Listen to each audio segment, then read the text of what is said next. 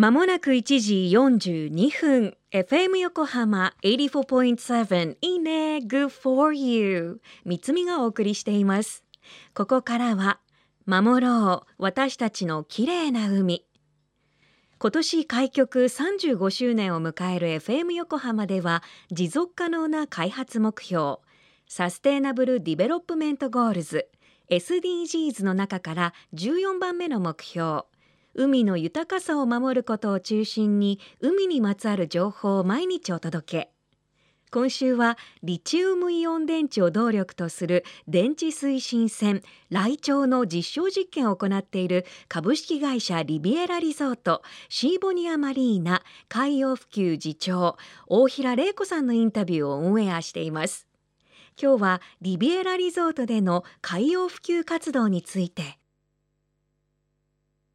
株式会社リビエラリゾート海洋普及次長の大平玲子と申します、えー、弊社では海洋アカデミーというのを活動として大きくやっているんですけれども数年前から日本財団の海と日本プロジェクトというものから助成金を頂戴してで多くの小学生やあの学校だけでなく団体さんに海のプログラムを楽しんでいただいてるんですね。で今年の活動の大きな特徴としては初めて開催するんですがジュニアヨットクラブという子どもたちにヨットの操船を教えるプログラムを予定していましてで9月からスタートするプログラムですので、まあ、もし興味がございましたらホームページで検索していただけると詳細を見ていただけると思います。でまあ、コロナの関連がありまして今年はま5月から例年あのプログラムをスタートするんですが今はちょっとまだ学校さんの方もねなかなかこう思い通りにいってないっていう部分があるみたいですので通常の学校のスタイルに戻って9月から学校の授業の一環としてたくさんの学校に来ていただく予定になってます。そうですねあの小学校向けにやっているプログラムでは2人乗りのひっくり返らないすごく安全な小型のヨットを使っていましてで2人ペアになってで初めて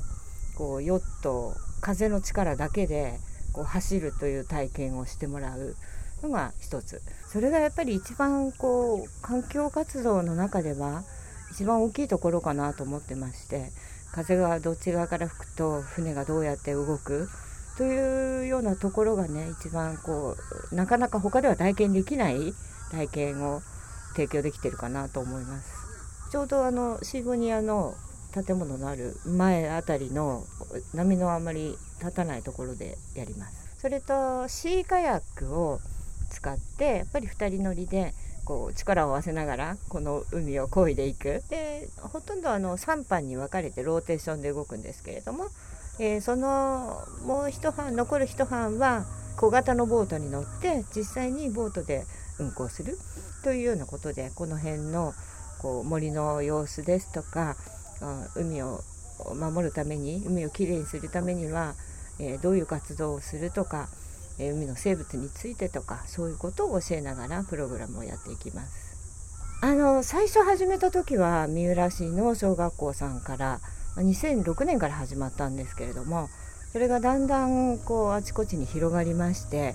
で今ではその三浦市の小学校さんなどは通常の学校の教科の中の一つに加えていただくぐらい毎年来ていただけるんですがあとはあのぜひともこう海なし県の海のない地域に住んでいらっしゃる方たちの小学校とかそういうところにだんだん広がっていって、えー、多くの人に多くの子どもたちに海を体験していただけたらいいなというふうにして活動しています。小学校でここの海洋アカデミーを体験した子どもが大人になってうちに新卒の社員で 入ってきたっていうのが すごく嬉しかったですね。もう海の体験すっごい楽しかったですっていう。それはもうみんな忘れられませんって言ってましたからそれをそういうこともあるんだなと思っていやあ戻れるなら子供の頃に体験してみたかったですね。今とまた違う海との向き合い方ができたかもしれませんよね。大平さんありがとうございます。このインタビューは電池推進船来庁に乗って小網代湾内で行ったんですがインタビューの後半にエンジン音少し聞こえましたか？普通の船やモーターボートとは違って話ができるほど音が静かなのを感じていただけたんじゃないでしょうか。三浦半島小網代湾の入り口にあるリビエラシーボニアマリーナ。波の穏やかな湾内で多くの子どもたちが海洋体験にやってきます。自然の風を使って進むヨット体験は最高の環境教育ですよね。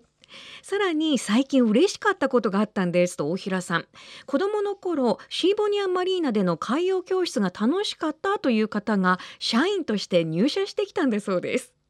あの時の海の楽しさが忘れられずいつまでも心に残っている。そんな体験を皆さんもぜひ。後ほどいいねサイトにも掲載しておきます。今日のインタビューは FM 横浜の特設サイト海を守ろうから聞けます。FM 横浜でも海の環境を守りたいという思いから海岸に流れ着いたゴミなどを回収し海をきれいにしていくために県内の湘南ビーチ FM、レディオ湘南、FM 湘南ナパサ、FM 小田原のコミュニティ FM 各局と、その他県内の様々なメディア、団体のご協力を得ながらやっていきます。これらのメディアは、神奈川守ろう私たちのきれいな海実行委員会として日本財団の海と日本プロジェクトの推進パートナーとして活動 FM 横浜守ろう私たちの綺麗な海。Change for the Blue 明日も同じ時間に。